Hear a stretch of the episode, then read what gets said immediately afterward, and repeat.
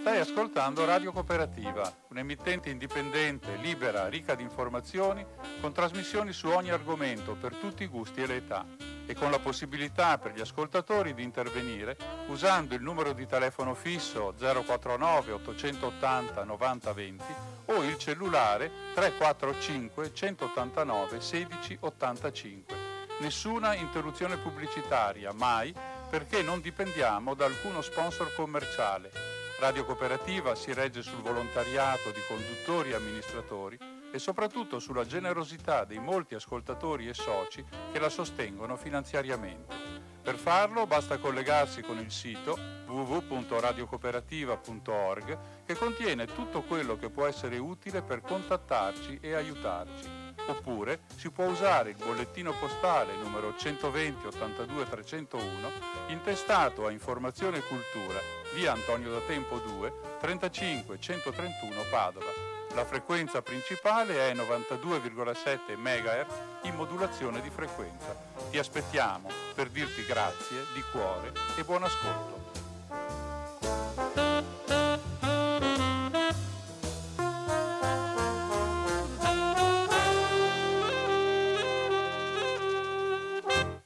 Buonasera a tutti coloro che sono in ascolto. Umberto dà inizio ad una nuova puntata di Cinema due, la rubrica quindicinale di cinema. Oggi è venerdì ventidue di maggio del duemilaventi e questo che state ascoltando è il segnale di Radio Cooperativa, l'emittente che trasmette dagli studi di Strada Battaglia in comune di Albignasego in provincia di Padova.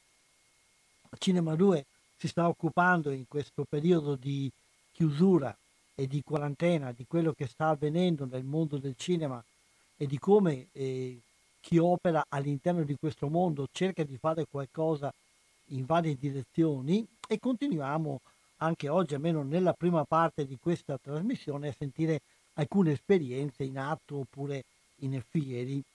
Cominciamo da chi il cinema lo fa.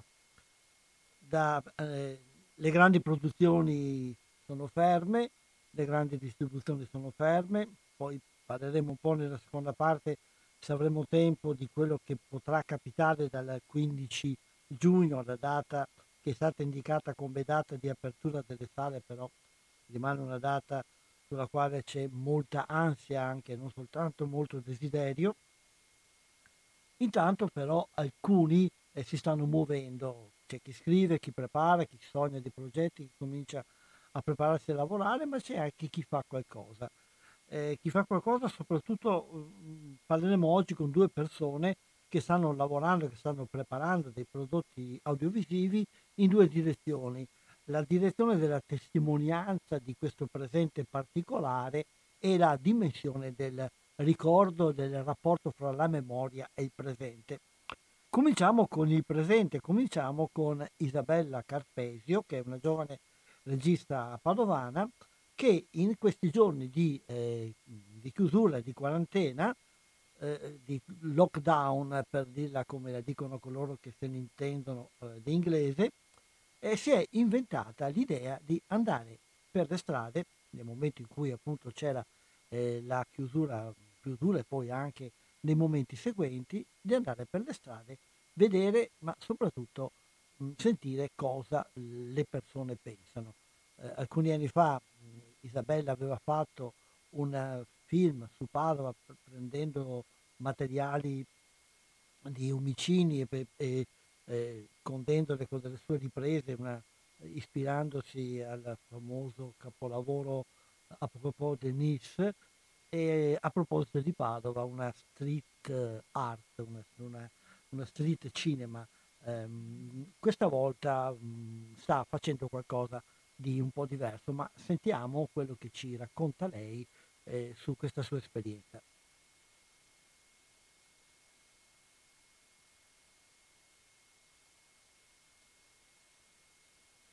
Abbiamo al telefono Isabella Carpesio. Beh, ciao Isabella e grazie di aver accettato questo invito. Ciao, prego. Anche perché so che sei molto occupata, e proprio per, per le cose di cui parleremo adesso. Isabella, che eh, alcuni, quanti sono passati? tre quattro anni dal eh, Padova, sette, mamma mia con cui passa il tempo, okay. diciamo, diciamo alcuni anni fa era stata l'autrice di un interessante viaggio per l'estate di Padova, uh, street eh, cinema, una, una cosa un po' particolare che forse alcuni di voi avranno già avuto occasione di vedere, e adesso ritorna in un'idea un po' analoga, da quanto capisco, eh, cercando di interpretare non la Padova di un tempo ma quella di oggi al tempo di coronavirus. Però vorrei chiedere a te di spiegarci un po' di più qual è questo tuo progetto.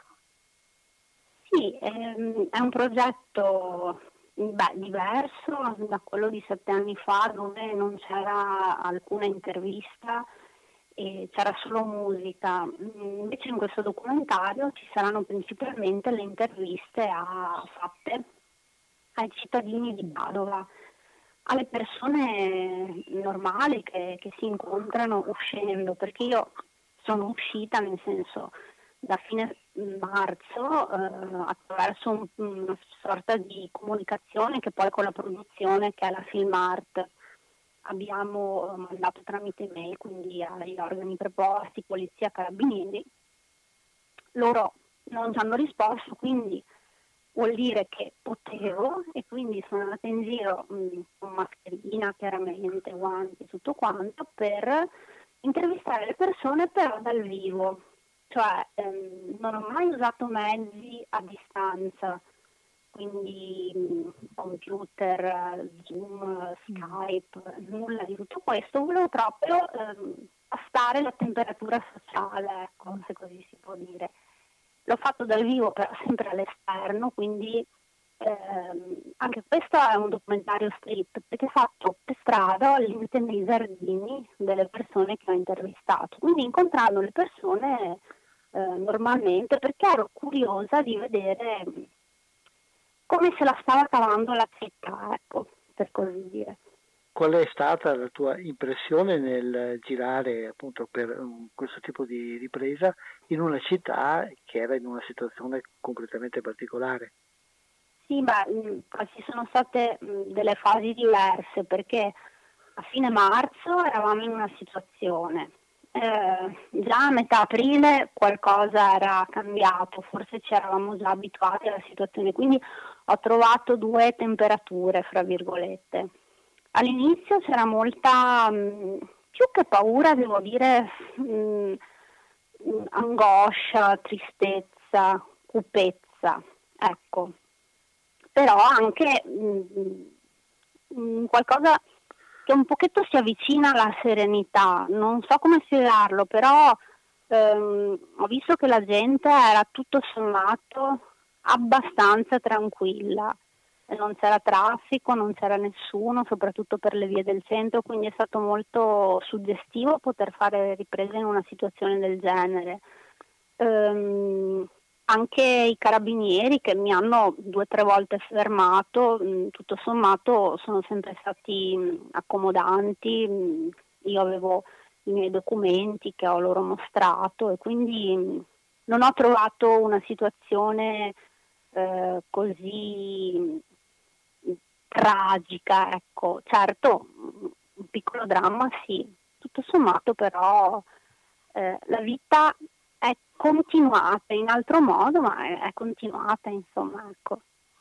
Poi a seconda delle persone, cioè chi ha reagito in un modo, chi in un altro, ecco. La scelta delle persone la facevi così a caso o avevi un tuo, un allora, tuo schema? Eh, uh, a volte è stata casuale, proprio di persone incontrate per strada, così. A volte invece c'è stato un... Um, una scelta, diciamo, di base, anche ehm, in relazione a persone che, che conoscevo io magari personalmente, ecco. Quindi un po' un po', però devo dire che le situazioni più stravaganti sono sempre quelle che si presentano all'improvviso, a sorpresa, e quelle sono anche quelle che mi, mi danno più soddisfazione in qualche modo, ecco. Che tipo di domande facevi? Ma molto semplici, come era lo stato d'animo, ehm, come si era trasformata la, la quotidianità della persona che intervistavo, e e basta, poi io lascio parlare le persone che proprio mi, mi dicono quello che hanno nel cuore, ecco, però qualcosa di, di personale. Cioè, ho chiesto poco sulla politica, sulle scelte fatte dal governo, non era questo l'intento. L'intento era proprio di, di andare, a, come andare a trovare una persona e chiedere ciao, come stai, come va la vita, era più questo. Sì, una chiacchierata per far emergere il vissuto della gente in questo periodo. Esatto.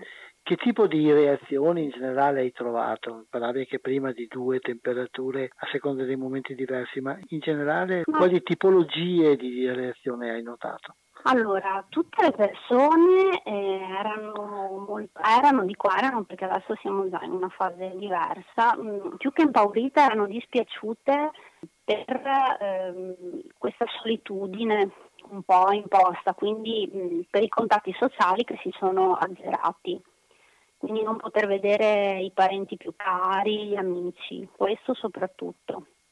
Paure della, proprio della malattia non tanto. Paura eh, di quanto potesse durare il lockdown, questo sì, ho trovato questa cosa, ecco. Sì, non, non ho visto appunto più che paura della malattia, c'era paura che questa cosa continuasse chissà per quanto, sì, in realtà ci siamo ancora dentro, eh, per carità. Quindi paure legate sia a questa socialità ehm, azzerata, sia paure di tipo economico, tipo... Eh, il barista, non so quando riaprirò, chissà, una paura dell'ignoto anche dal punto di vista proprio del poter far fronte a, alle necessità del quotidiano, ecco. Per caso ti è capitato di incontrare qualcuno che la malattia l'ha toccato con mano, al quale magari è mancata qualche persona cara? Eh, ho incontrato solo una persona che aveva il papà forse ammalato Eh, di coronavirus, però volevo andare a sentire come stava, perché mh, ci mancano ancora mh, delle riprese, non tantissime, però poche cose, e quindi non, non so gli sviluppi di, di questa situazione, per esempio. Ecco, però devo dire che tutte le persone che ho intervistato, nessuno aveva eh, conosciuto o personalmente o per interposta persona eh, gente ammalata. Ma io sono andata anche all'ospedale, però sono rimasta fuori e ho fatto delle riprese così, ehm, diciamo dai primi di aprile, per vedere un po' che clima c'era all'ospedale. Chiaramente non sono entrata. Tutto sommato, cioè da fuori, ehm, a parte le mascherine, a parte la vita cambiata, Non, non ho visto io e non ho sentito questa, questo morbo, non so come spiegare, forse perché chi era ammalato stava, appunto, giustamente era isolato probabilmente, però anche numericamente, voglio dire, qui a Padova, cioè percentualmente alla fine eh, gli ammalati sono uno su dieci o neanche, quindi non era facile entrare in contatto con chi aveva vissuto la malattia. Gente che si è fatta i tamponi, sì, perché magari era in dubbio, però ammalati no. E tecnicamente hai fatto da sola o vedi un minimo di troupe o qualcuno che ti leggeva no, il microfono? No, ho fatto da sola anche, allora, per due motivi. Primo, eh, la, la fretta, cioè la necessità, ma è, è venuta tipo di notte questa idea. Poi ho subito proposta a Barbara Magni della Film Art, ha detto ok, ha detto guarda, mi serve solo un, un permesso per girare, insomma una carta, qualcosa, poi faccio io con i mezzi che ho, perché eh, appunto c'era fretta di capire mh, proprio mh, la, la situazione in quel momento, perché magari dieci giorni dopo sarebbe già tutto cambiato, in effetti era così. E poi anche perché essendo sola... Ehm, era più prudente in qualche modo, per cui ho avuto delle difficoltà tecniche, perché fare tutto da sola, cioè fare il fonico, fare le riprese, cercare di essere empatica con le persone eh, è difficile, è stato difficile, però era anche più prudente, perché una persona che gira è un conto, due o tre persone che girano è un altro. Poi nella seconda fase mi si è affiancata una, una fotografa per fare delle foto di backstage, così, quindi non proprio un aiuto tecnico per il documentario in sé, ecco. La gente accettava facilmente, la gente quella che contattavi sì, per caso? Sì, devo dire di sì. Avevano, le persone si vedeva che avevano anche voglia di parlare, e quindi non ho trovato, non so, sospetti, oppure non mi stia lontano, non ho trovato cose di questo genere, ecco. E ti sei concentrata su alcune zone particolari? No. Ho fatto vari quartieri, il centro, anche l'Arcella, quindi ho cercato di dare, ovviamente non ho potuto battere tutta la città, tutte le situazioni e tutte le persone perché è impossibile, però diciamo non a tappeto, però andando di qua di là ho fatto delle riprese di, di varie zone, diciamo, quello che...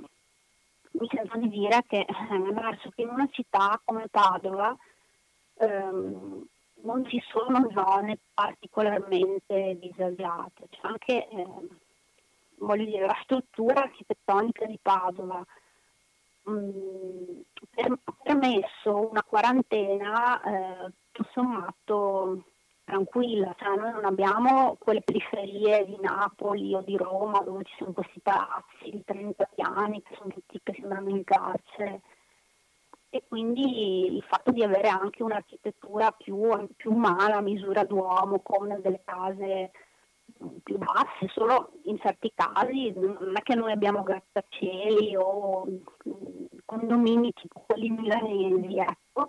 Secondo me ha permesso anche una qualità della vita in quarantena più sostenibile, ecco, di questo mi sono resa conto. Eh, adesso dicevi che c'è ancora qualcosa da fare, e più o meno quando pensi che sarà finito e che storia avrà dopo questo lavoro? Eh, bella domanda, le riprese da fare sono veramente poche, le potrei contenere anche...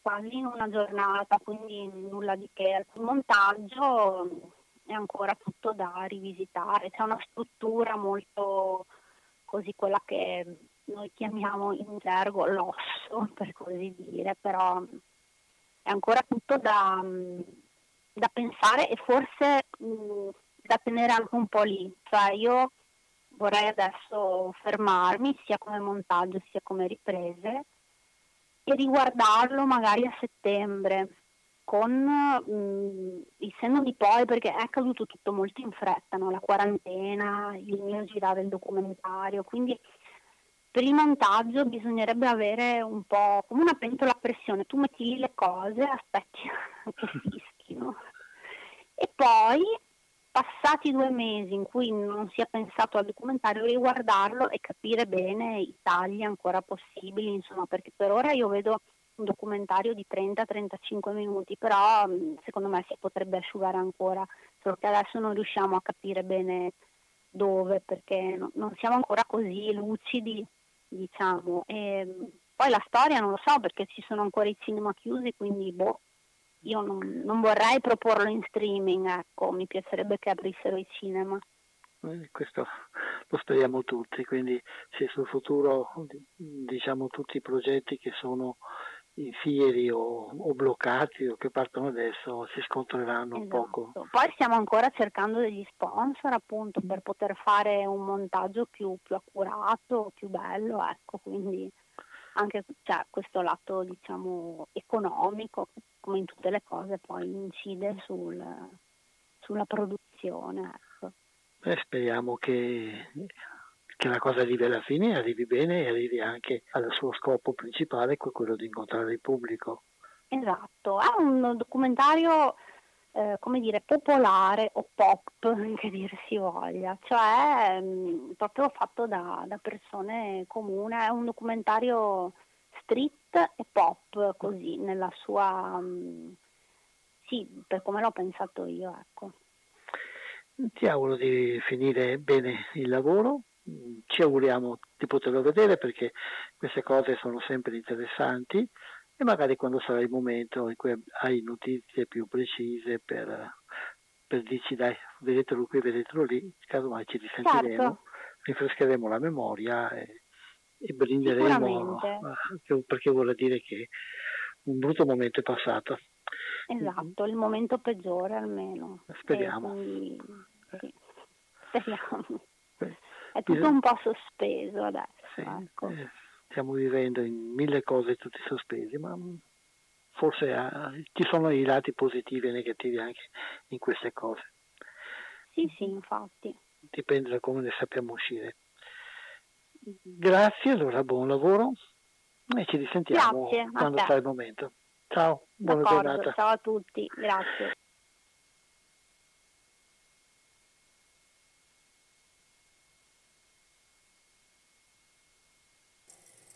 Padova è bella, ma in autunno e in inverno è più bella. Tra l'altro è carino sapere che tutte queste robe qui sono state fatte in mano. Eh? L'idea era, era quella di, di ammucchiare materiale, allora ho detto è meglio che si cominci a fare una cosa, si va in giro con la cinepresa, si filma quello che capita e poi quando ci, ci decideremo a fare qualcosa il materiale è lì. Ripenso alle foto e alle riprese di Giovanni Umicini per Padova e penso che mi piacerebbe creare un film così, senza trama, ma rivelatore di una storia, anzi di tantissime storie incontrate per caso, incontrate per strada.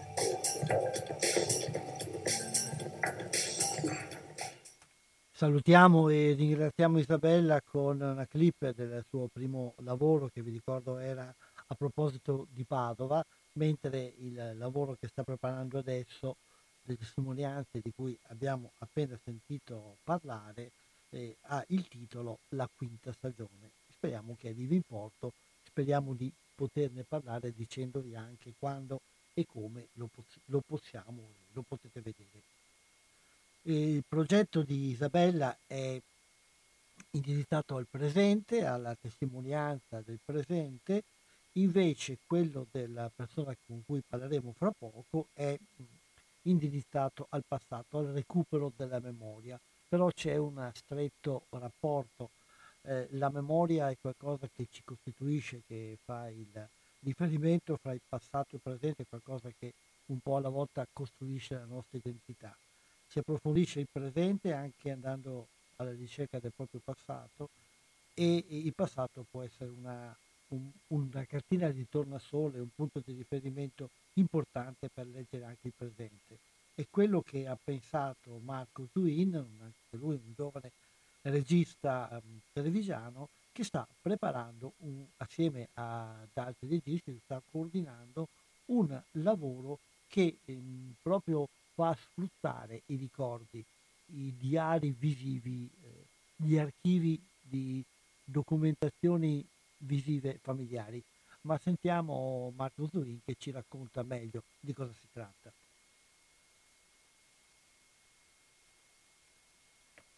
Sono Marco Zuin, eh, regista veneto, trevigiano mi pare, no? Se non sbaglio. Sì, sì, e... buongiorno a tutti. Buongiorno, grazie intanto di aver accettato questo invito. Lo abbiamo contattato perché sta progettando per conto della Ginko Film un progetto che mi pare abbastanza interessante, dal titolo eh, La storia che verrà, mi pare, o una cosa del genere. Le storie, le storie che saremo. Ecco, le storie che saremo. E quindi ecco, lascio subito a te la parola per descriverci di cosa si tratta. Allora, ripeto, ringrazio tutti, eh, anche te Umberto.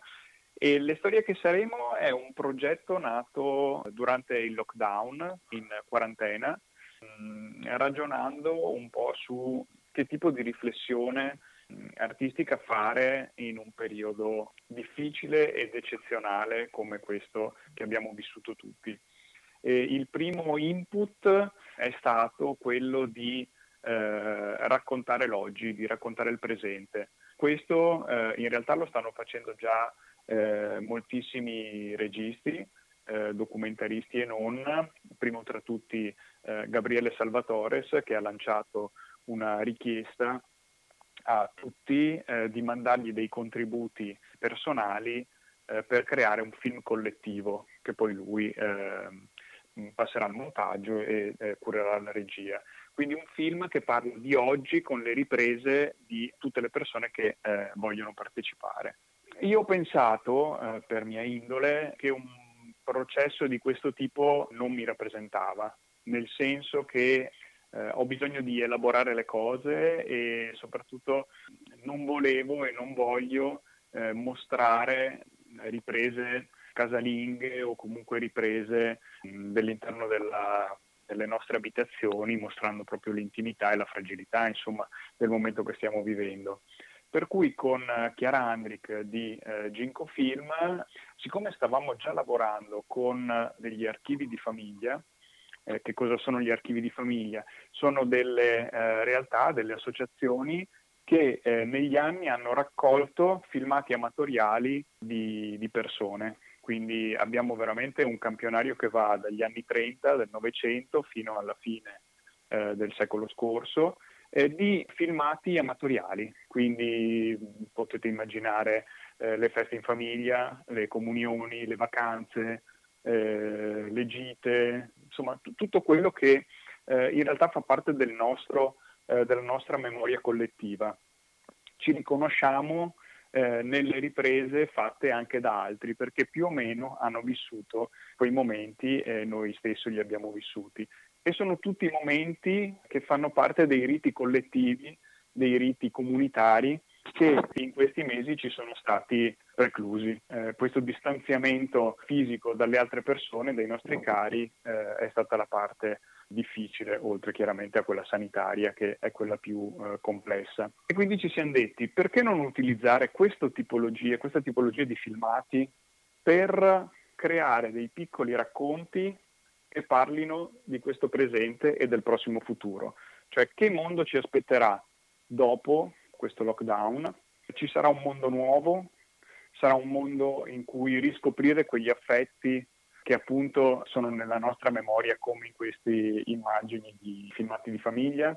Insomma, mh, sono delle, delle riflessioni sul presente partendo dalla memoria, e quindi il passato che ci sarà d'aiuto per capire quello che siamo e quello che saremo. E da qui appunto le storie che saremo. E quindi praticamente voi prendete materiali da questi archivi, li raggruppate. Ecco, quali sono un po' i criteri che avete per svolgere, per mettere insieme tutto questo materiale?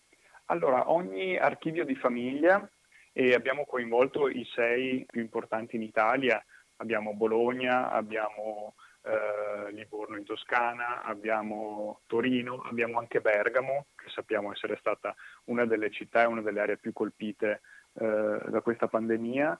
E ogni archivio ha messo a disposizione un uh, piccolo fondo, uh, cosa vuol dire un fondo? Eh, un, uh, del materiale di una famiglia in particolare, per poter lavorare su, uh, questo, su questo progetto. Abbiamo veramente eh, de- delle immagini che sembrano eh, in realtà molto generiche, quindi riprese al mare, riprese in casa, persone che...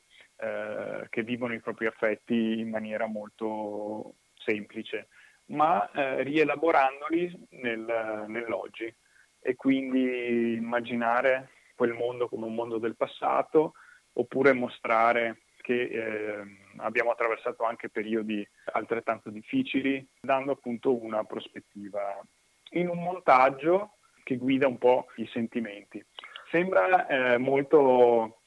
difficile un po' da capire, ma in realtà appena si vedono queste immagini girate in pellicola eh, proprio di, di riti comunitari, di, di una festa, di un, di un nonno che parla con i nipoti, eh, di, di una gita in montagna, cioè proprio ci si riattiva tutto quello che in questi mesi ci è mancato, rivivendolo e riscoprendolo simile a molti altri, quindi creando un senso di appunto comunità, pur Eh, non avendo dei, dei contatti, dei rapporti.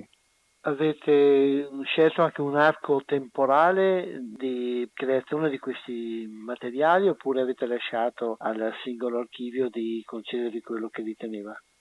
Allora, ehm, questi sei archivi sono stati dati poi in mano a sei registi, e abbiamo cercato di, ehm, di avere una panoramica anche estetica un po', un po' diversa, quindi ci sono archivi che hanno dato del materiale degli anni cinquanta, anche degli anni trenta, chiaramente in bianco e nero, senza sonoro, e abbiamo dei materiali degli anni sessanta settanta in cui incomincia a vedersi il colore, abbiamo del materiale degli anni ottanta novanta dove c'è stato anche il passaggio dalla pellicola al, all'analogico, al, al nastro magnetico, e quindi con un'estetica ancora diversa, con invece anche delle parti sonorizzate. Quindi sì, sarà anche eh, a livello proprio visivo, eh, sarà una sorta di, come si può dire, viaggio nella memoria del, anche del nostro paese, dell'Italia, attraverso un'estetica che, che è cambiata nel, nei decenni e che quindi eh, si vedrà anche questo tipo di, di cambiamento. E accennavi adesso al fatto che ci saranno sei registi che lavoreranno questo progetto, coordinati da te, magari ci puoi ricordare di chi si tratta? Allora, abbiamo coinvolto degli amici, amici documentaristi, e amici e amiche che lavorano anche nel campo della, della videoarte. Eh, di Padova c'è per esempio Martina Melilli, che è una giovane autrice molto brava, ha partecipato con eh, il suo ultimo film al Festival di Locarno.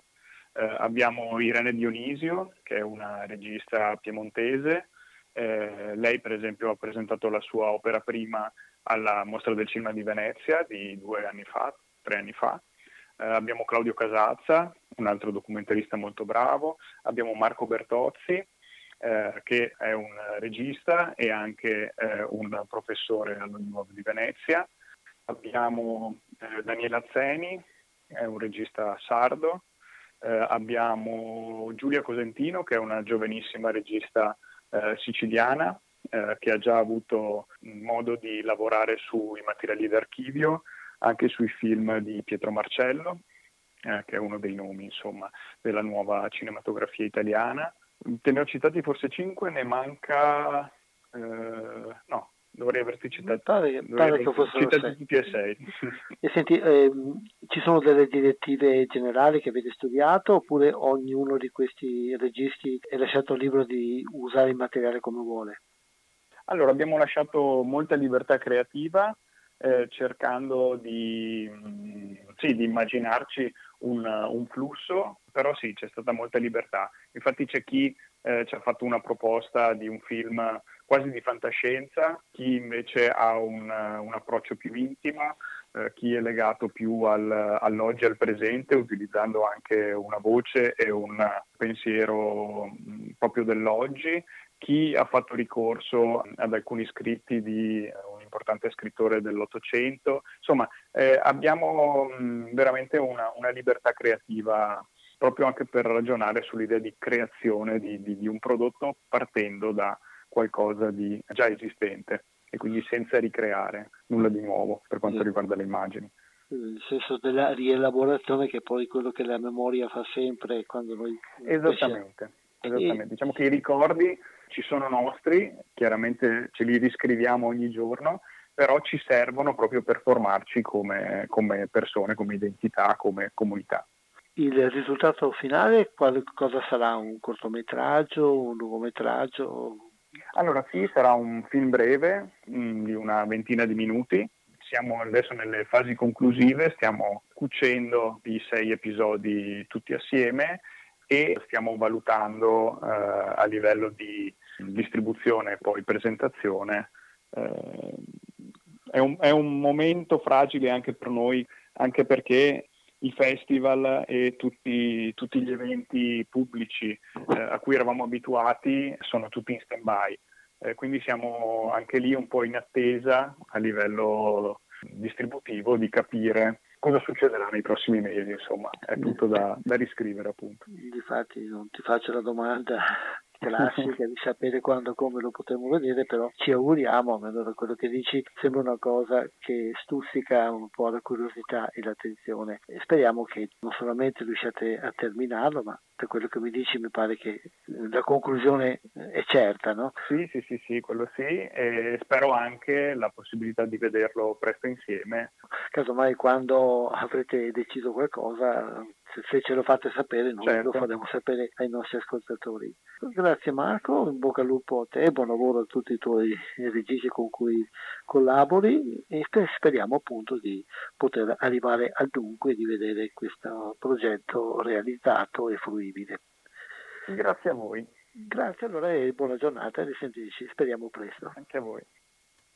Dal momento che quello di Marco Zuin è un progetto con i piedi, non ho materiali da farvi ascoltare. Farei uno stacco adesso però con il film che ha vinto il premio del miglior documentario al Davide di Donatello, è Selfie di Agostino Ferrente, il quale praticamente ha dato in mano il cellulare ad un ragazzo di Napoli e, che ha eh, registrato un po' per, per alcuni giorni la sua vita e poi l'ha montata, l'ha trasformata. C'è una qualche continuità fra eh, il lavoro che sta facendo Zuin con i suoi registi su materiali eh, di, eh, fatti eh, in maniera molto semplice, in maniera artigianale, poi messi insieme da registi esperti.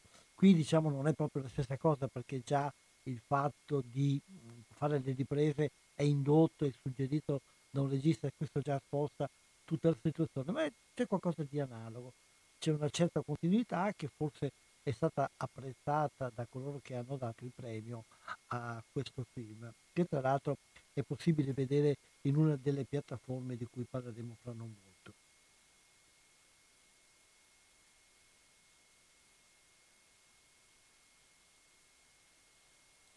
Accidenti! Ho fatto tardi a scuola!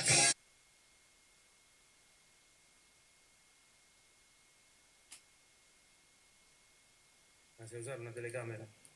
No. Meglio il cellulare? Sì.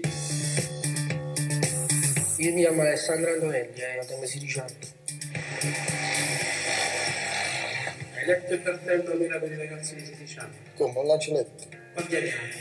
Non mi dico. E perché stai facendo sto provento? Perché stai quasi senza fare niente. Con due o tre anni fa mi trovavo più sicuro. Ho provato la gente, che è la verità. Ma ho che volevo fare l'inchiesta come facilità della televisione.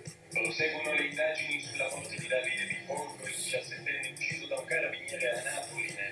Questo è un processo che fa la formica contro l'elefante. Noi siamo la formica e lo stato è l'elefante. Ma mi spara è morto.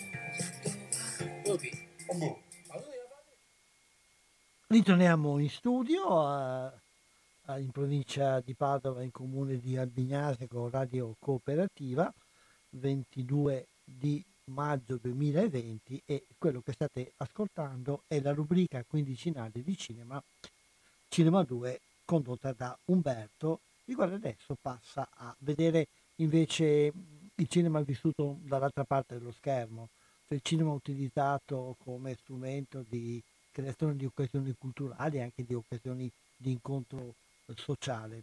E partirei proprio da questo, un'esperienza che parte proprio fra non molto, fra, fra poco più di un'ora, eh, nella sua, nella sua forma più, più strutturata, ed è qualcosa che avviene a Schio, dove il, la struttura di Informa Giovani del comune di Schio, eh, facendosi aiutare dal Cineforum eh, Alto Vicentino di Schio, uno dei grandi cineforum tradizionali che ci sono nel Veneto, ha eh, inventato una nuova maniera per avvicinare i giovani attraverso il cinema.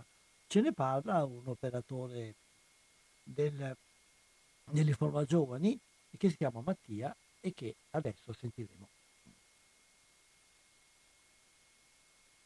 Al telefono Mattia, operatore dell'Informa Giovani di Schio. Ciao Mattia intanto, e grazie di aver accettato questo nostro invito. Ciao Umberto, grazie a te e a voi, è un piacere poter contribuire alla vostra trasmissione. Mattia è il referente di un'attività un po' particolare del Cineforum Alto Vicentino di Schio, che di fronte alle problematiche imposte dal coronavirus ha deciso di rivisitare la sua formula. E chiedo a te Mattia allora di spiegarci quali sono state le vostre considerazioni e quello che avete deciso di fare. Sì, allora io in qualità di operatore di Informa Giovani Schio, che è un servizio de, de, dell'amministrazione comunale, in questo periodo diciamo sono stato un po' alla ricerca di nuove eh, iniziative da proporre ai giovani per poter creare degli spazi in cui questi giovani potessero incontrarsi e condividere qualche momento significativo. Mi sono guardato un po' intorno, ho cercato di collaborare con le associazioni del nostro territorio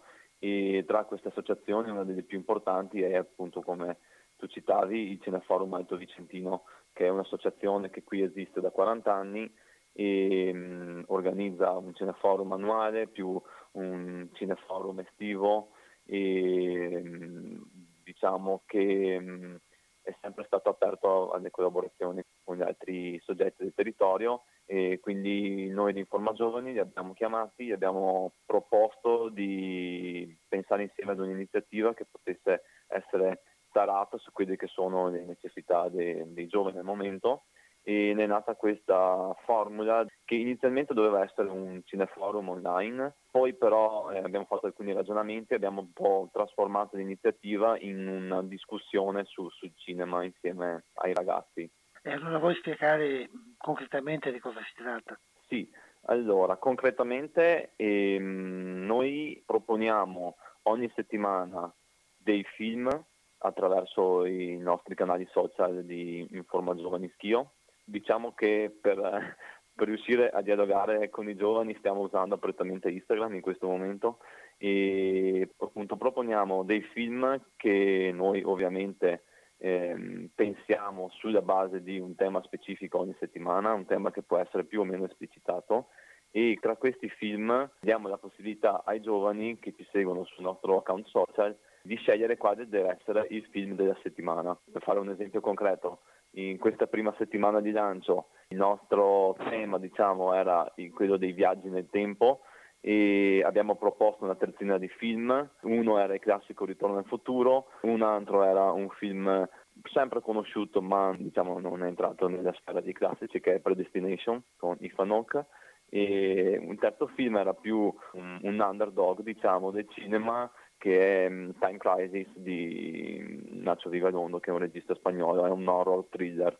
E diciamo appunto il minimo comune denominatore tra questi film era un tema viaggio nel tempo, che è un po' quello di cui andremo a parlare questa sera con i ragazzi. E un po' prevedibilmente tra questa terzina i ragazzi hanno scelto di discutere di Ritorno al Futuro e quindi l'iniziativa prevede che i ragazzi, se non l'hanno visto questa settimana, si guardano da soli questo film, si recuperano la visione di questo film e insieme questa sera andiamo a parlare, a discutere del film, vedremo che piega prenderà la discussione. E abbiamo un ragazzo del Cineforum che fa un po' da parte del moderatore, del facilitatore della discussione. E questo meccanismo si ripeterà però ogni settimana. Durante il weekend si propongono dei film, facciamo scegliere ai giovani un film e il venerdì sera ci troviamo a parlare del film in questione insieme a un altro esperto dell'associazione del Cineforum Alto Vicentino. Comincia questa sera, se non ho capito male. Comincia questa sera. In realtà diciamo che dal punto di vista organizzativo è cominciato una settimana fa, perché abbiamo fatto scegliere il film eh, tra sabato e domenica, questo per dare un po' di tempo a chi ancora non avesse visto il film di recuperarlo nel, nel resto della settimana. Vediamo un po' come andrà. Proporremo film che saranno più o meno conosciuti, adesso era un po' l'inizio per ingranare e quindi è anche normale che sia uscito un film, un classico diciamo del cinema, e però affronteremo vari temi, quindi vari film. Per esempio la prossima settimana ci sarà sicuramente un film di Miyazaki, il tema è l'animazione, la fantasia e il potere. Non sappiamo ancora ovviamente quale sarà il film, lo proporremo questo weekend. Se qualcuno vuole partecipare alla scelta del film basta che segua diciamo su Instagram Informa Giovani Schio, noi lanceremo un sondaggio e poi ci adegueremo a quella che è la scelta dei nostri giovani.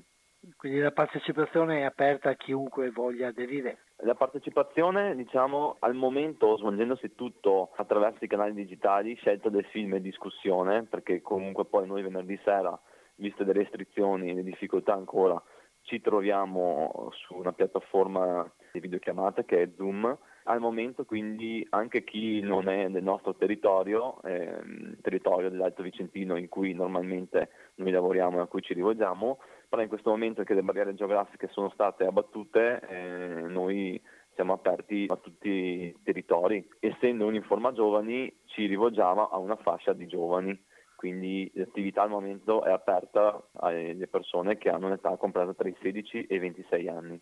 Mi piace questa battuta che hai fatto prima, adesso che le barriere sono abbattute, proprio in un momento in cui invece viviamo di barriere, però giustamente sottolineavi come nel mondo del digitale le barriere non esistono. Sì, diciamo che mh, ovviamente è una forzatura, però come in tanti lavori in questo momento noi abbiamo cercato soluzioni innovative per stare in relazione con i giovani. Abbiamo comunque scoperto che ci sono delle potenzialità in questi strumenti, ovviamente mh, lo sapevamo anche prima ma non ci era dato modo magari di esplorarle, però adesso abbiamo scoperto che possiamo anche rivolgerci a, a gruppi più ampi di persone utilizzando questi strumenti. Chiaramente le redazioni che ne vengono fuori sono diverse e tutti auspichiamo di tornare su una quotidianità più normale e di prossimità fisica anche. Sì, certo, magari integrando una cosa con l'altra, con quello che la fantasia del futuro ci concederà. Questo primo momento di scelta del film, dal punto di vista quantitativo, la partecipazione vi ha soddisfatto? Eh, sì, ci ha soddisfatto. Allora, essendo stato un lancio, siamo ancora in fase di studio, di sperimentazione di quello che è la modalità di proposta. Eh, Instagram non, non è uno strumento nato per, eh, per questa esigenza e lo pieghiamo un po' alle nostre, alle nostre esigenze. Però rispetto ad altri canali, che siano un sito, che sia il, il vecchio Facebook o insomma altri, le mail, altri strumenti, eh, Instagram, in questo momento in cui noi cerchiamo un contatto con i giovani che non può essere quello fisico di prossimità, ci permette di sintonizzarci un po' su quelle che sono le loro frequenze, tanto per stare in tema radiofonico, e quindi abbiamo visto un coinvolgimento, un interesse abbastanza importante, insomma soddisfacente, diciamo. La partecipazione a questi sondaggi non richiede chissà che coinvolgimento, eh, si tratta di toccare con il dito lo schermo e scegliere, però è, è divertente, diciamo, uno strumento divertente. Se lo capiamo noi che, che ci lavoriamo, insomma, che è divertente, non può che essere ancora più, più semplice per chi ci segue. L'appuntamento per questa sera, che ora è? L'appuntamento è alle venti e trenta e sulla piattaforma Zoom. Se qualcuno volesse partecipare va sul sito di Informa Giovani, e beh, può googolare Informa Giovani Schio. Il sito si chiama w w w punto faberbox punto i t. Faberbox è una struttura polivalente che ci ospita fisicamente e in quel sito si trova la locandina delle attività, si va dentro, ci sono tutti quanti i dettagli, c'è un link per iscriversi e ricevere in cambio il link della videochiamata. Per quanto tempo avete programmato di andare avanti? Allora, se vediamo che la risposta dei giovani c'è, ovvero che c'è l'interesse per questa attività, noi andiamo avanti per direi un paio di mesi. Vabbè, adesso ovviamente abbiamo cominciato, eh, come dicevo, attraverso la videoconferenza, videochiamata, ma speriamo anche di poter, eh, fa- di poter incontrarci poi in un altro modo, adesso che comunque le regole sono meno stringenti. Appena decideremo che avrà senso spostarsi in un'altra location, ci troveremo magari fuori all'aperto con l'estate, perché comunque mh, l'obiettivo è, è quello semplice, eh, di creare spazi per far incontrare i giovani, spazi che siano un po' pieni di significato e mh, in cui, diciamo, in questo caso l'arte fa da strumento veicolante di questi significati, quindi che sia in digitale, che sia in un parco, seduti in, in, su delle panchine, eh, si può discutere, si può provare anche a chiacchierare e ottenere gli stessi risultati. Sì, che tra l'altro quella delle serate estive forse sarà la pratica cinematografica che si realizzerà più concretamente nel prossimo futuro. Sì, credo di sì, sì, suppongo di sì. Boh, io auspico, insomma, che si possa passare a trovarsi anche a eh, discutere eh, di persone di queste cose. Diciamo che poi, al di là del modo, per i giovani, credo questo sia, per i giovani interessati al cinema, credo questa sia una bella iniziativa, perché in l'estate che si prospetta, insomma, eh, per noi adulti magari sarà un'estate pseudo normale, magari non andremo in vacanza dove volevamo, però se tutto va bene continueremo ad andare, chi, chi continua andrà al lavoro, comunque si troverà con colleghi in, negli ambienti che di solito frequenta. Per i giovani di occasione saranno, saranno poche invece quelle di trovarsi, perché abbiamo visto che al di là adesso come de, del cinema che si può realizzare magari con piccoli accorgimenti, però eh, gli eventi, i luoghi che di solito frequentano i giovani non verranno quest'estate riproposti, perché eh, le restrizioni non consentono magari di, che ne so, di realizzare un, un festival, un concerto, un raduno, e quindi ecco, penso che sia importante creare nuovi spazi eh, dove questi ragazzi possano trovarsi in sicurezza. Senz'altro, eh, complimenti per l'iniziativa da parte mia, spero che anche Grazie. Agli ascoltatori sia piaciuta e che qualche giovane che ci ascolta sia interessato a partecipare. Grazie. Speriamo. Grazie Mattia, buon lavoro, bocca al lupo, e casomai ci sentiamo più avanti per vedere com'è andato, oppure certo. se, ci sa- se ci saranno sviluppi eh, all'aperto o concreti. Grazie e certamente. Buona... Grazie, Grazie a lei. Marco. Salve.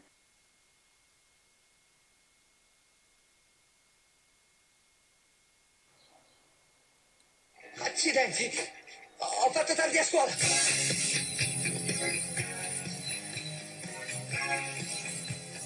So che la tua orchestrina inizia per un'audizione oggi dopo la scuola, ma non ti illudere, McFly, non hai nessuna speranza, sai esattamente come tuo padre. I McFly non hanno mai significato niente nella storia di Hill Valley. Ma la storia cambierà. Quando un orologio, la porcellana era bagnata solo scivolata e ho battuto la testa sulla bambino. Quando ho ripreso i sensi ho avuto una rivelazione, una visione. Un'immagine scolpita nella mente, che è un'immagine di questo. Questo rende possibile viaggiare nel tempo.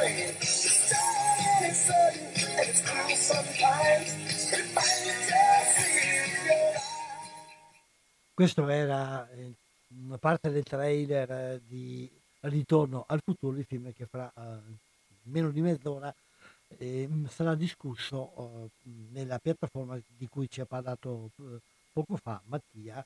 Quindi se c'è qualcuno che vuole partecipare, eh, basta che, eh, che digiti su Google eh, eh, Informa Giovani Schio e troverà subito il link per fare una rapida iscrizione e poter poi partecipare alla discussione. Mi sembra interessante questa iniziativa, prima di tutto perché è rivolta ai giovani, e ancora una volta poi per i giovani conferma la eh, grande forza aggregativa che ha ancora il cinema e che può ancora avere il cinema, a dispetto della, eh, delle, della visione molto individualizzata ultimamente fatta nelle piattaforme di casa. Ecco, il cinema, anche se magari è visto nelle piattaforme, nelle piattaforme stesso può dare l'occasione di incontrarsi, non certamente incontrarsi soltanto a parole, a vedersi attraverso Zoom, ma comunque eh, È già, è già qualcosa, piuttosto che la fruizione puramente individualistica di uno spettacolo. Iniziative del genere, cioè iniziative che trasferiscono eh, sulla piattaforma, sul web, eh, quello che non si può ancora fare sulla, eh, all'aperto o al chiuso, comunque fisicamente di fronte ad uno schermo.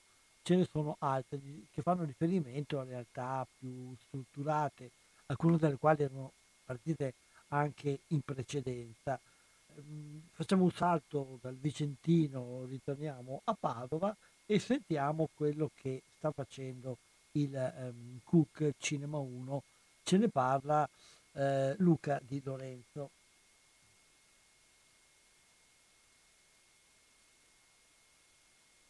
Siamo al telefono con Luca Di Lorenzo. Ciao Luca e grazie di aver accettato. Ciao, grazie, saluti a tutti. Luca è responsabile del Cook, Centro Universitario Cinematografico, che gli ascoltatori certamente conoscono molto bene per le sue rassegne estive, ma anche per tutta una serie di altre attività cinematografiche che fa eh, nel territorio. L'anno scorso avevate fatto una presenza nei quartieri, soprattutto nell'Arcella, con il pulmino, come si, il Fulgoncine mi pare si chiamasse, esatto. E quest'anno invece, non potendo girare voi con il furgoncino avete trovato una, un'altra maniera per coinvolgere il vostro pubblico, però vorrei che lo spiegassi tu, qual è stata questa idea che avete avuto? Certo. Allora sì, come spiegavi, con la chiusura delle sale cinematografiche e anche l'impossibilità di fare eventi, diciamo, di aggregazione, no?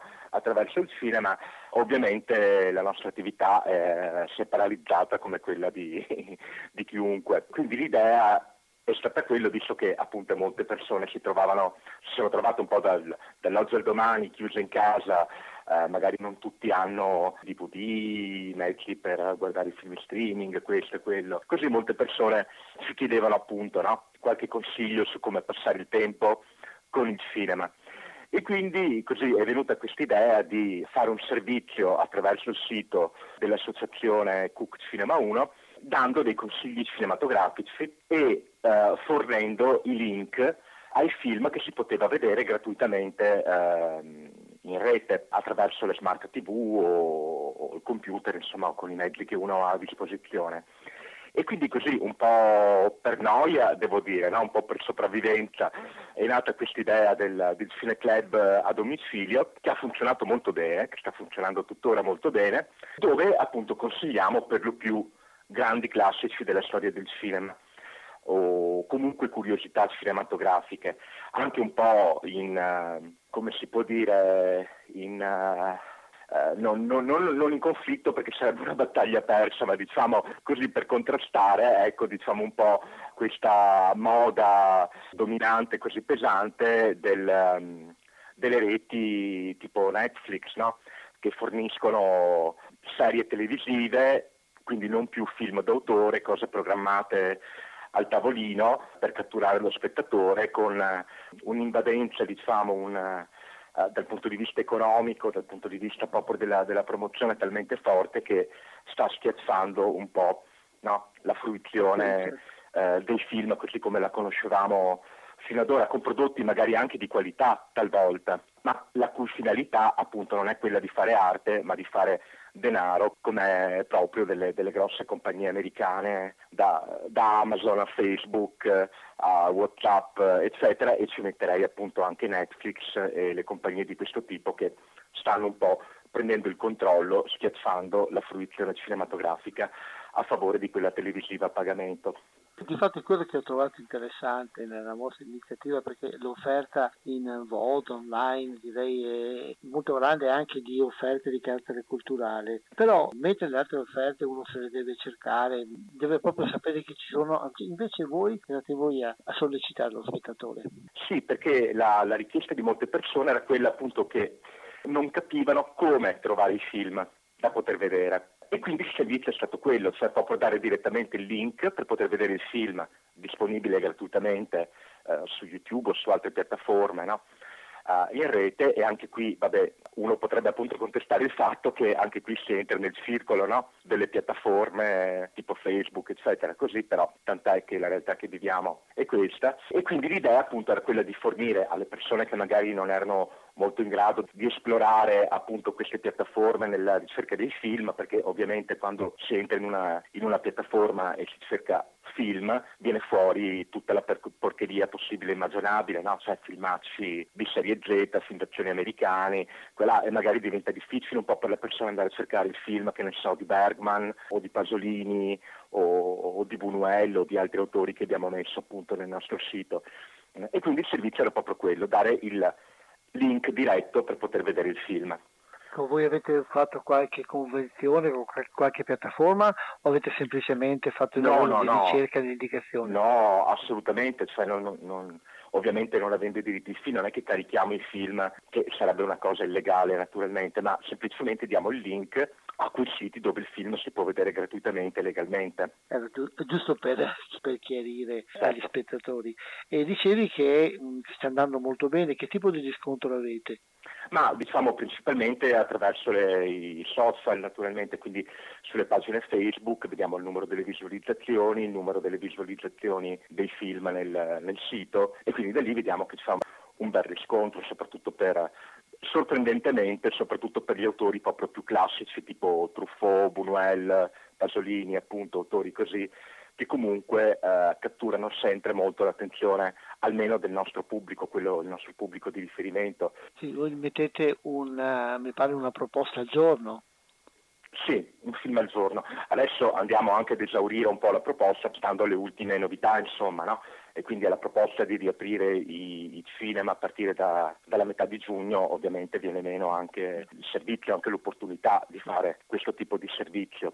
E forse anche... Eh, quindi speriamo di poter tornare presto a vedere i film nel posto dove vanno visti, cioè le sale cinematografiche. Sale oppure le arene, vediamo un attimo come andrà. Le arene estive vediamo cosa succederà, perché tutto è ancora in altissimo mare. Normalmente noi anche con, con, con la rassegna che gestiamo da molti anni ai Giardini della Rotonda a Padova, a questo punto siamo già con il programma quasi pronto normalmente, mentre qui siamo ancora in altissimo mare e ancora non si riesce a capire dove e soprattutto quali condizioni si potrà fare il cinema all'aperto. Quindi diciamo che la discussione sta iniziando ora, in questo momento, e pertanto ci saranno tante cose anche dal punto di vista burocratico, proprio tanti problemi che dovevano essere risolti nei, nei mesi precedenti, a partire ad esempio dai lavori di restauro dei Giardini della Rotonda, che con eh, il lockdown non, non sappiamo bene a che punto siano, e quindi bisognerà un po' ragionare a partire da ora, ma con dei tempi che sono veramente strettissimi, quindi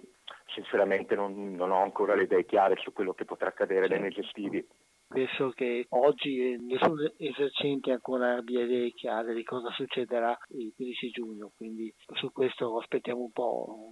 C'è molta fretta, di solito nei media, nella stampa si vorrebbe sapere tutto oggi per domani, però il cammino è ancora lungo e ci sono molte incertezze e vediamo, ecco, speriamo di, che gli schermi si riaccendano. Sì, questo c'è possibile. Stata questa uh, stupidaggine secondo me dei drive-in, no? Che ha infiammato tutti l'idea di fare i drive-in in Italia come soluzione sì. al, al problema appunto dell'aggregazione nei cinema, ma secondo me è una cosa veramente molto stupida, perché primo non siamo a Chicago e non siamo negli anni cinquanta, e quando vediamo i drive-in nei film americani o in Happy Days li vediamo con il pubblico che va con le Cadillac decappottabili, no? A pomiciare guardando film di serie B, quindi di, l'idea di cinema all'aperto che abbiamo noi è molto diversa da questa.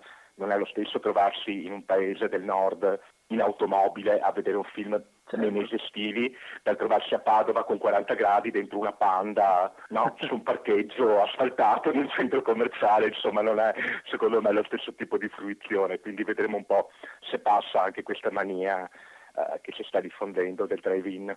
Su questo penso che tutti coloro che ci lavorano nel cinema non sono molto entusiasti di questa proposta. No, ma anche perché cioè, l'occasione, tra virgolette diciamo l'occasione del virus, che due mesi fa diceva boh, cambieremo la società in un modo con modalità più ecologiche, di fruizione, questo quello, alla fine mi ritrovo in questi giorni a continuare a ricevere richieste di organizzare appunto i drive-in in dei, nei parcheggi dei centri commerciali portandoci sopra duecento macchine. E allora mi chiedo come due mesi fa eravamo tutti ecologisti e oggi siamo a chiedere no, la, l'asfalto con le automobili sopra, quindi anche per il cinema, quindi insomma così questa idea dei drive-in spero che passi molto velocemente. Sì, sì, spero anch'io, perché non è certo una soluzione a nessun problema del cinema. Buona Bene. Fortuna anche. Grazie, grazie, grazie anche a voi, grazie al pubblico e naturalmente non appena avremo delle notizie più chiare su, su cosa si potrà fare nei cinema e nel cinema all'aperto magari ci risentiamo eh, per un aggiornamente. Certamente, come facciamo se siete d'accordo naturalmente. Certo, certo. Anche. Grazie di questo intanto, bocca al lupo e risentirci allora, speriamo molto Bene. Presto per capire cosa capiterà nelle arene estive. Ciao, buona giornata. A presto, grazie. Ciao, grazie. L'altro giorno che era l'anniversario dell'approvazione dello Statuto dei lavoratori, il Cinema uno ha caricato nella sua piattaforma l'indicazione eh, e il link per vedere un film classico dedicato alla classe operaia, appunto La classe operaia va in paradiso, di cui sentiamo adesso un pezzo del trailer.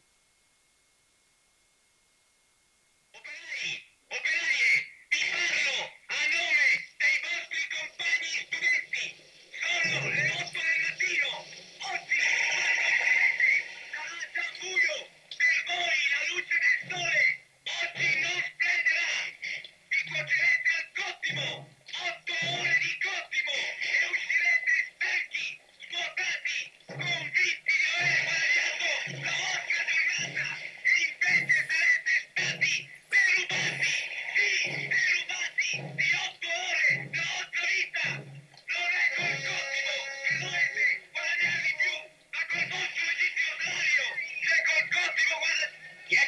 perché? Ma perché non torni all'università a studiare? Dimmi cosa in più! Non i coglioni!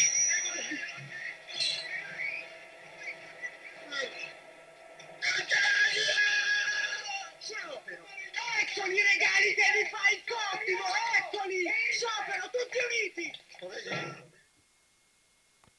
Ritorniamo in studio uh, a Radio Cooperativa, che trasmette dagli studi di Strada Battaglia in comune di Abbignatico in provincia di Padova, con la rubrica Cinema due condotta da Umberto, che adesso passa ad un'altra esperienza, questa accennavo già prima, più strutturata ed anche partita indipendentemente dalla quarantena, dal coronavirus, perché era partita già prima sempre con questa idea di coniugare in qualche modo la rete con la sala e di dare spazio anche a un tipo di cinema mh, che ha un minore eh, rapporto con il pubblico, cioè il cinema documentario.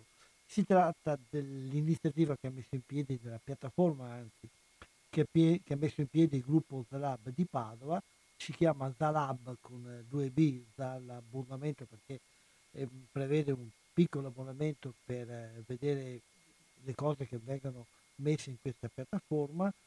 Ci spiega di cosa si tratta e come funziona Stefano Colizzoli.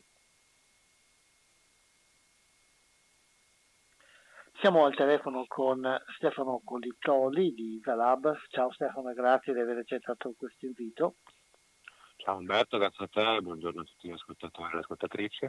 Ecco, stiamo facendo un po' questo percorso per vedere come stanno andando e come sono andate certe iniziative un po' innovative in questo momento di quarantena, dove l'amore per il cinema e il tentativo di fare sopravvivere il cinema si coniuga anche con l'utilizzazione di nuove tecnologie. E Zalab ha già messo in campo una piattaforma on demand già prima della quarantena, però ecco, volevo sapere da Stefano intanto che ci spieghi di cosa si tratta e poi eh, com'è andata e come sta andando questa iniziativa. Certo, molto volentieri. Allora, la piattaforma si chiama Zalab con due B, perché ha una forma di abbonamento di sostegno anche per noi, eh, anche se in realtà la cifra che chiediamo è piuttosto simbolica, nel senso che sono dieci anni e due mesi. Era nata a novembre scorso come un pezzo in più di distribuzione civile. Noi amiamo, amiamo amavamo ahimè, in questo periodo molto accompagnare i nostri film. Abbiamo costruito negli anni una rete molto densa in realtà di tutti i tipi, da sale indipendenti, associazioni, a ogni tipo di circuito, eh, in cui il film è l'occasione di un incontro, occasione di un momento anche di attivazione civile, di lancio, di costruzione di relazioni, insomma di dialogo, e noi li accompagnavamo spesso e anche molto volentieri.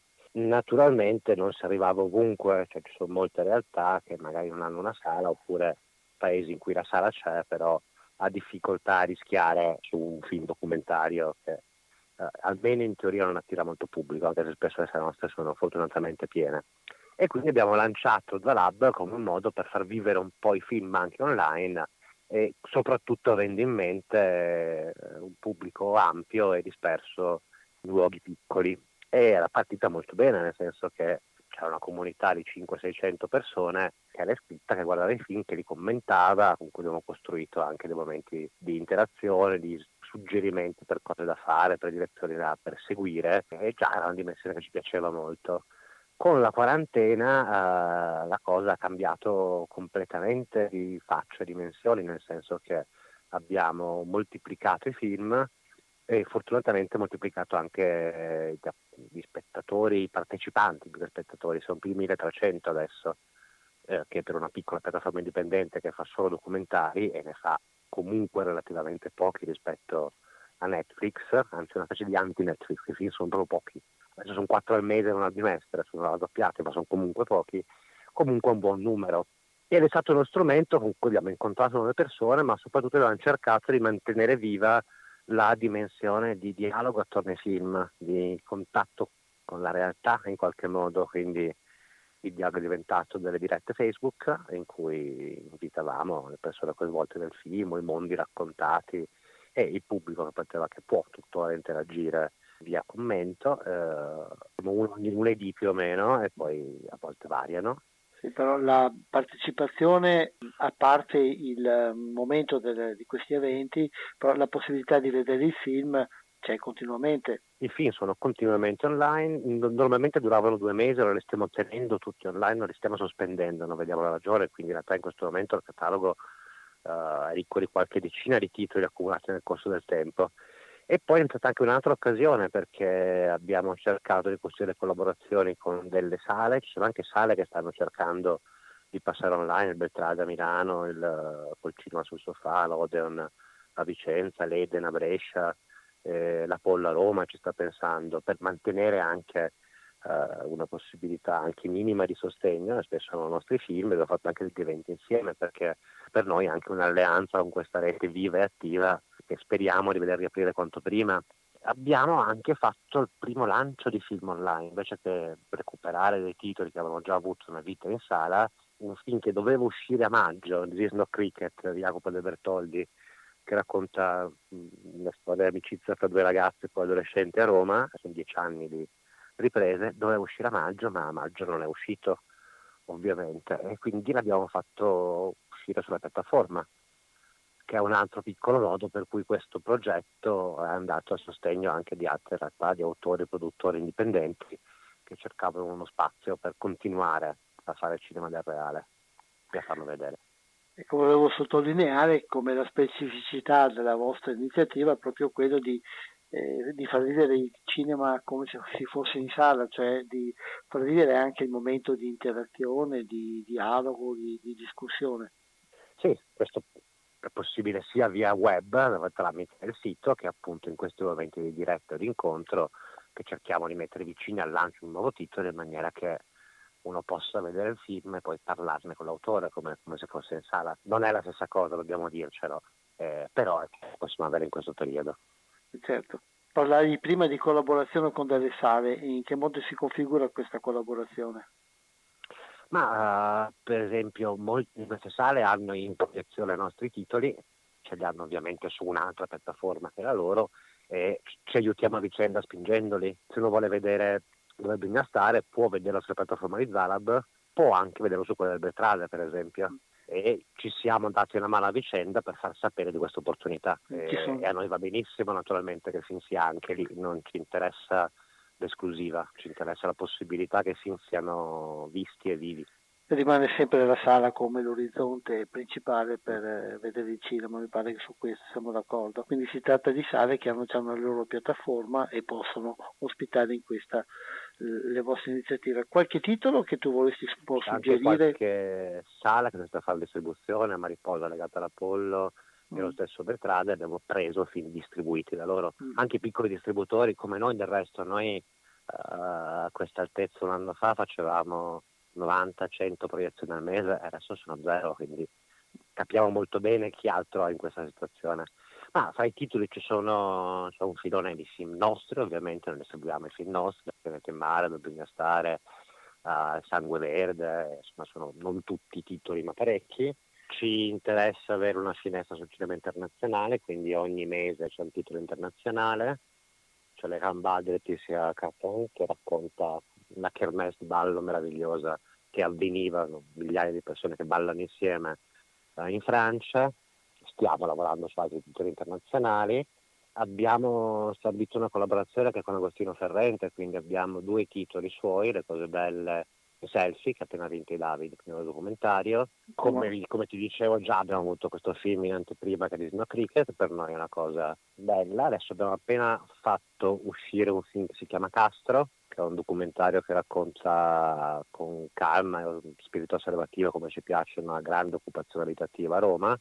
È uscito al Festival di Firenze ai Popoli uh, qualche anno fa. Stavamo cercando una sala di sala con, con, con l'autore, è molto tempo che ne parliamo, è diventata una sala di piattaforma. Quindi sempre una, una maniera per tenere vivo sia la vostra attività, sia tenere viva il contatto fra il pubblico e il cinema, ma anche tenere viva la possibilità, perché il cinema lo fa, che, che le sue opere vengano viste, vengano fatte circolare. E tutto questo in realtà non ci basta, nel senso che poi tutto questo è possibile perché c'è una comunità di persone che si fida alle nostre proposte distributive, che segue la piattaforma, che continua a crescere, e c'è una comunità molto attiva.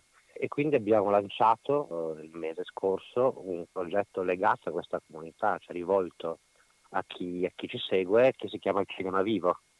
Quindi abbiamo chiesto a chi volesse di progettare il ritorno alla realtà, cioè di immaginare, quando sarà possibile e per come sarà possibile, degli eventi in cui il cinema torna in sala o torna in piazza o torna in un parco o torna in mezzo a una strada e diventa occasione di incontro, occasione per uh, aprire una discussione su alcuni temi, occasione per far incontrare generazioni e così via. Abbiamo ricevuto più di trenta progetti che presto saranno disponibili per essere sostenuti sia da chi si abbona.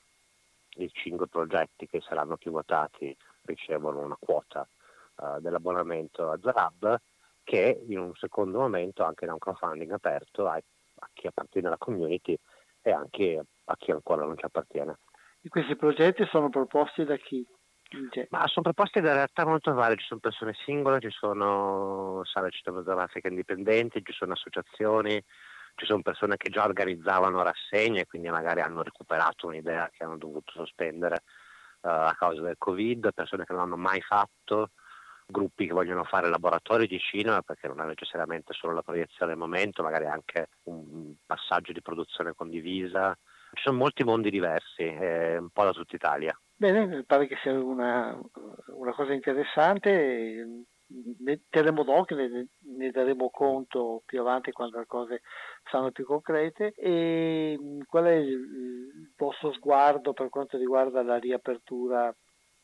Speriamo che riavvenga più presto possibile, in modo fattibile. Uh, io non sono un esercente, quindi alcuni calcoli non, non, non occorre che li faccia, però mi sembra intuitivo che una sala piccola uh, avrà difficoltà a riaprire se le regole di distanziamento sociale resteranno quelle che sono ora, perché non c'è abbastanza spazio per il pubblico per sostenere l'attività.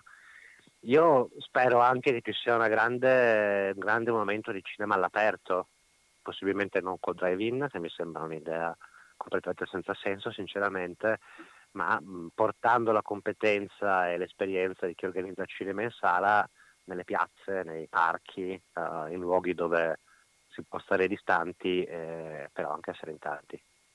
Speriamo più, credo che, che questa sarà la partenza più concreta, quella che darà anche maggiori soddisfazioni, sempre che poi l'estate ci offra anche una meteorologia appropriata, diciamo. E grazie Stefano di queste informazioni, di questa chiacchierata. Terremo d'occhio quindi sempre il sito di Zalab e le vostre iniziative e ci sentiremo in futuro per, per le altre cose che si stanno preparando. Grazie. Grazie molto a te e buona... grazie a tutti per l'ascolto. Ok, ciao Stefano. Arrivederci.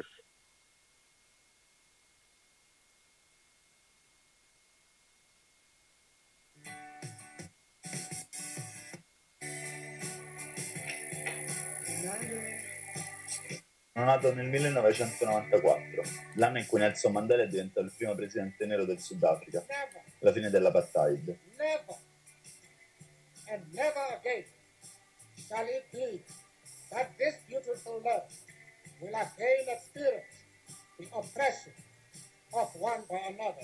Io e i miei fratelli abbiamo sempre vissuto a Piazza Vittorio, il quartiere più multietnico di Roma. Ed è per questo che i nostri amici sono sempre stati per la maggior parte degli immigrati.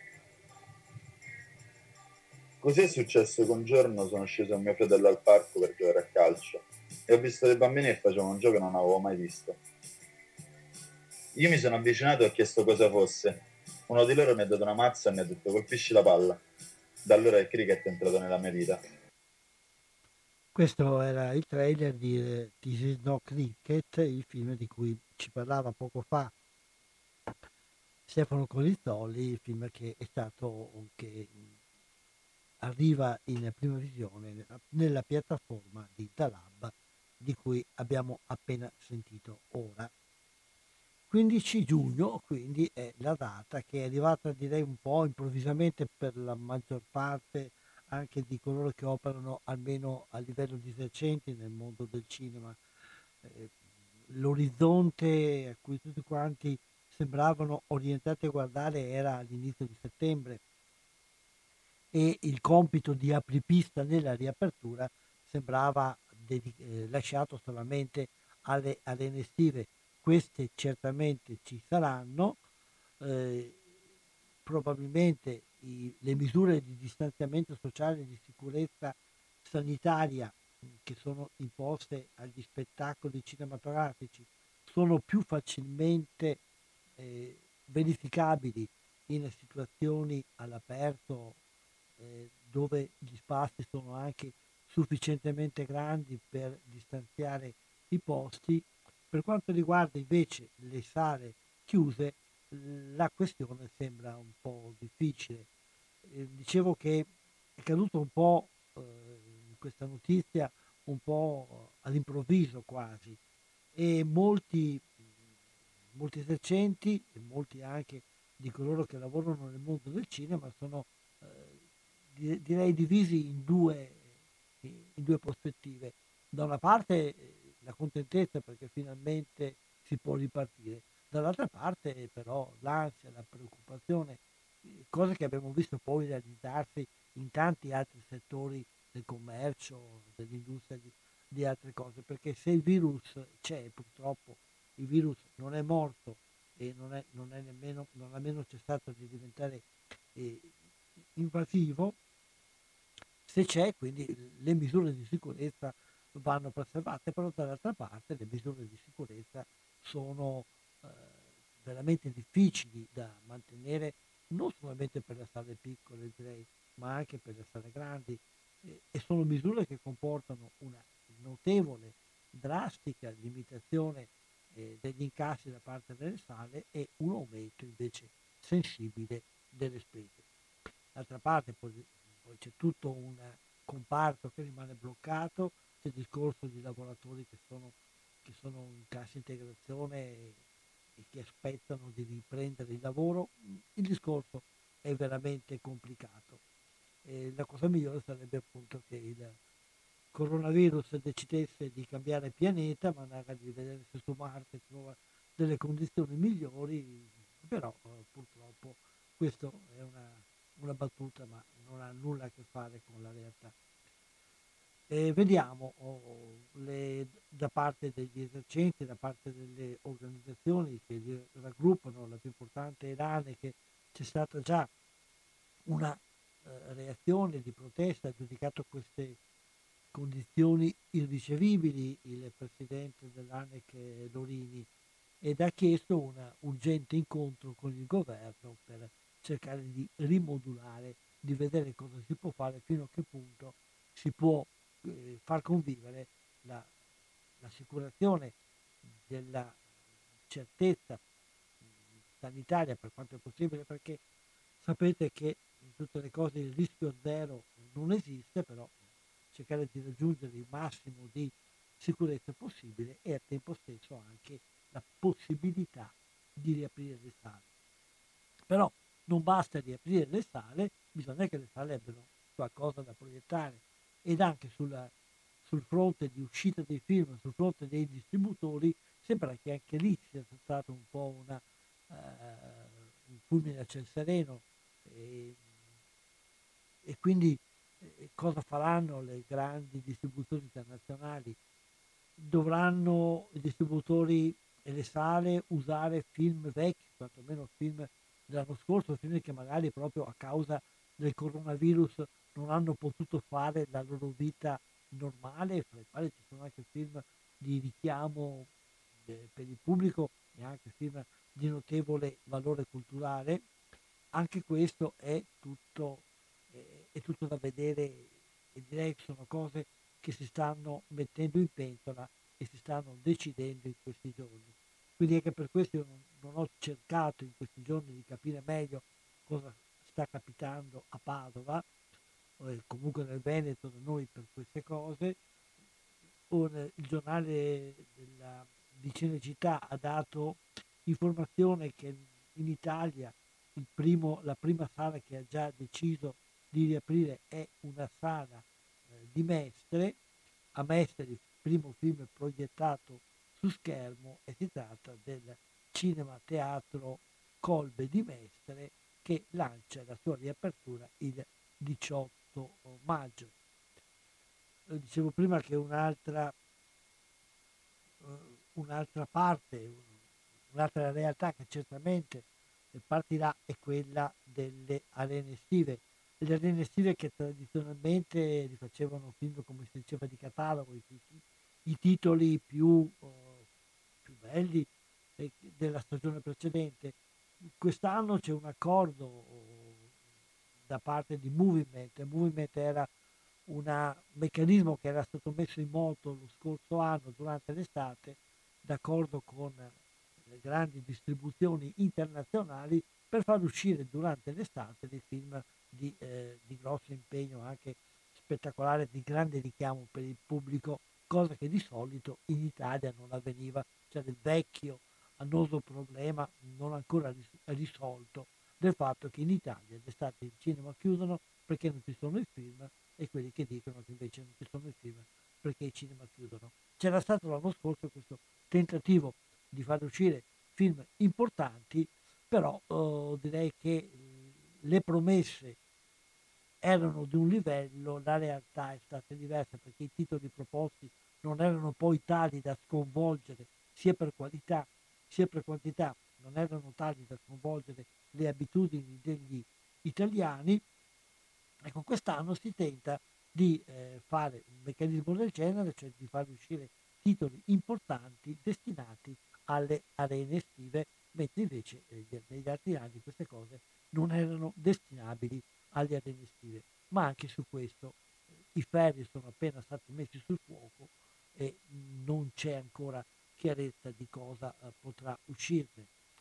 Un altro, un altro versante su cui si sta muovendo il mondo del cinema adesso è quello di cui abbiamo appena parlato anche noi in questa trasmissione, cioè dell'utilità delle piattaforme.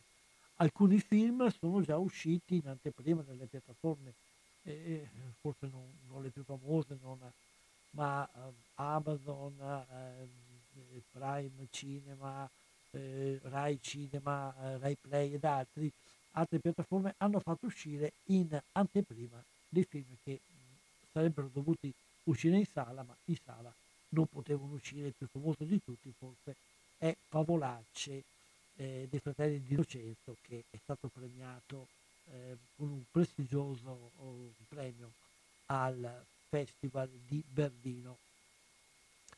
E anche su questo però la chiarezza non c'è, eh, non è chiaro quali sale possono partecipare, perché la novità di questa Eh, di quest'estate, anzi di questi giorni, è il fatto che alcune piattaforme si mettono d'accordo con le sale, cioè eh, caricano i loro film sulle piattaforme, ma la piattaforma non è raggiungibile direttamente dal cliente come avviene per Netflix, Disney, Amazon e cose di questo genere, ma la piattaforma è raggiungibile attraverso una sala.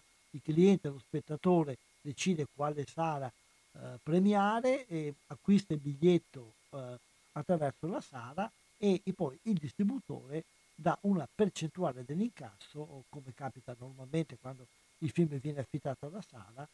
Quindi c'è una, una fusione per quanto riguarda il meccanismo, diciamo, economico commerciale, una fusione fra la proposta nella sala e la proposta nelle piattaforme. Ma anche su questo eh, vengono fuori tutti i limiti, tutte le complicazioni, tutta la Eh, l'orizzonte veramente complesso della distribuzione italiana, per cui ci sono eh, sale che fanno parte del primo circuito, sale che fanno parte di un secondo circuito, sale che sono a volte mal sopportate. Quindi eh, anche questo non è chiaro quali sono le sale che possono accedere a questo tipo di cose, un po' perché vecchi meccanismi continuano ad essere in piedi, un po' perché si tratta di cose nuove, e sulle cose nuove è sempre difficile e complicato a, a costruire qualcosa.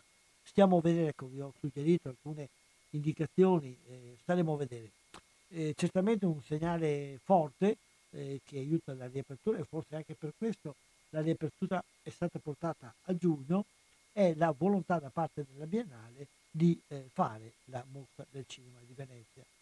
Anche ieri il presidente della Biennale, il nuovo presidente della Biennale Roberto Cecutto, ha affermato la certezza della volontà da parte della Biennale di fare eh, varie mostre in modi diversi, di fare anche la mostra del cinema, eh, costruendo anche spazi nuovi all'aperto. Eh, si parla degli giardini, si parla del, dell'arsenale, si parla anche di altre parti, anche questo tutto ai fini di, però ormai è certa la volontà di farla, e su questa propria notizia di oggi è che il direttore artistico di, eh, del Festival di Cannes ha allungato una mano ancora una volta alla Mostra del Cinema eh, di Venezia per un certo tipo di collaborazione, soprattutto online, di cui vedremo meglio i risultati prossimamente. Ecco, in questo panorama, se volete, dato per eh, concludere invece con eh, nubi più fosche, con un orizzonte meno luminoso, è quello che avviene dall'altra parte dell'Atlantico, perché si comincia a parlare in maniera sempre più insistente del fatto che il premio Oscar quest'anno sarà rinviato. Il premio Oscar, la serata, la serata delle premiazioni, era prevista per il ventotto febbraio duemilaventuno, ma pare mai abbastanza certo che la data sarà quantomeno fatta slittare più avanti. E invece, rimanendo più vicino a noi, eh, sono, sono confermati alcuni appuntamenti, ripeto, non soltanto quello della mostra del cinema, ma in questi giorni anche il Lago Film Fest di eh, Revine eh, ha confermato la sua partenza dal ventiquattro luglio al primo agosto, e poi ci sono anche a livello nazionale altre cose. Eh, mi fermo qui perché ormai il tempo dedicato a noi è passato. Oh, ultima cosa, il ricordo di un grande attore che è scomparso qualche giorno fa, Michel Piccoli, che tutti certamente ricorderete quantomeno come, eh, il person- come l'attore che ha interpretato il personaggio del Papa nel film Habemus Papam di Nanni Moretti, e eh, vi lascio con un, uno spezzone un, di un film che ci ricorda che domani è la giornata della legalità. È un brano famosissimo di, cent- di, di Cento Passi di Marco Tullio Giordana, che racconta la storia di Felice Impastato. Grazie per tutti coloro che sono stati all'ascolto, eh, ci sentiamo fra quindici giorni, speriamo di avere un panorama un po' più chiaro eh, di quello che eh, ci sarà proposto come spettatori. Grazie, buona serata, ovviamente con i programmi di Radio Cooperativa.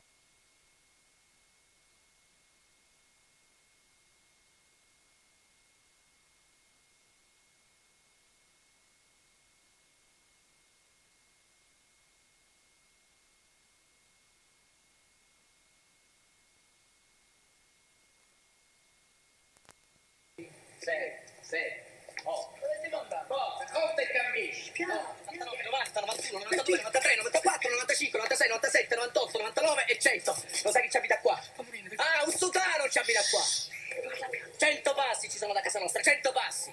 Vivi nella stessa strada, prendi il caffè nello stesso bar, alla fine ti sembrano come te. Salutiamo Zutano, il mio segui Peppino, il mio segui Giovanni, e invece sono loro i padroni di Cinisi. E mio padre, Luigi Impastato, gli lecca il culo come tutti gli altri! Non è antico, è solo un mafioso, uno dei tanti! È il nostro padre! Mio padre! La mia famiglia! Il mio paese! Io voglio fottermene! Io voglio scrivere che la mafia è una montagna di merda! Io voglio urlare che mio padre è un leccaculo!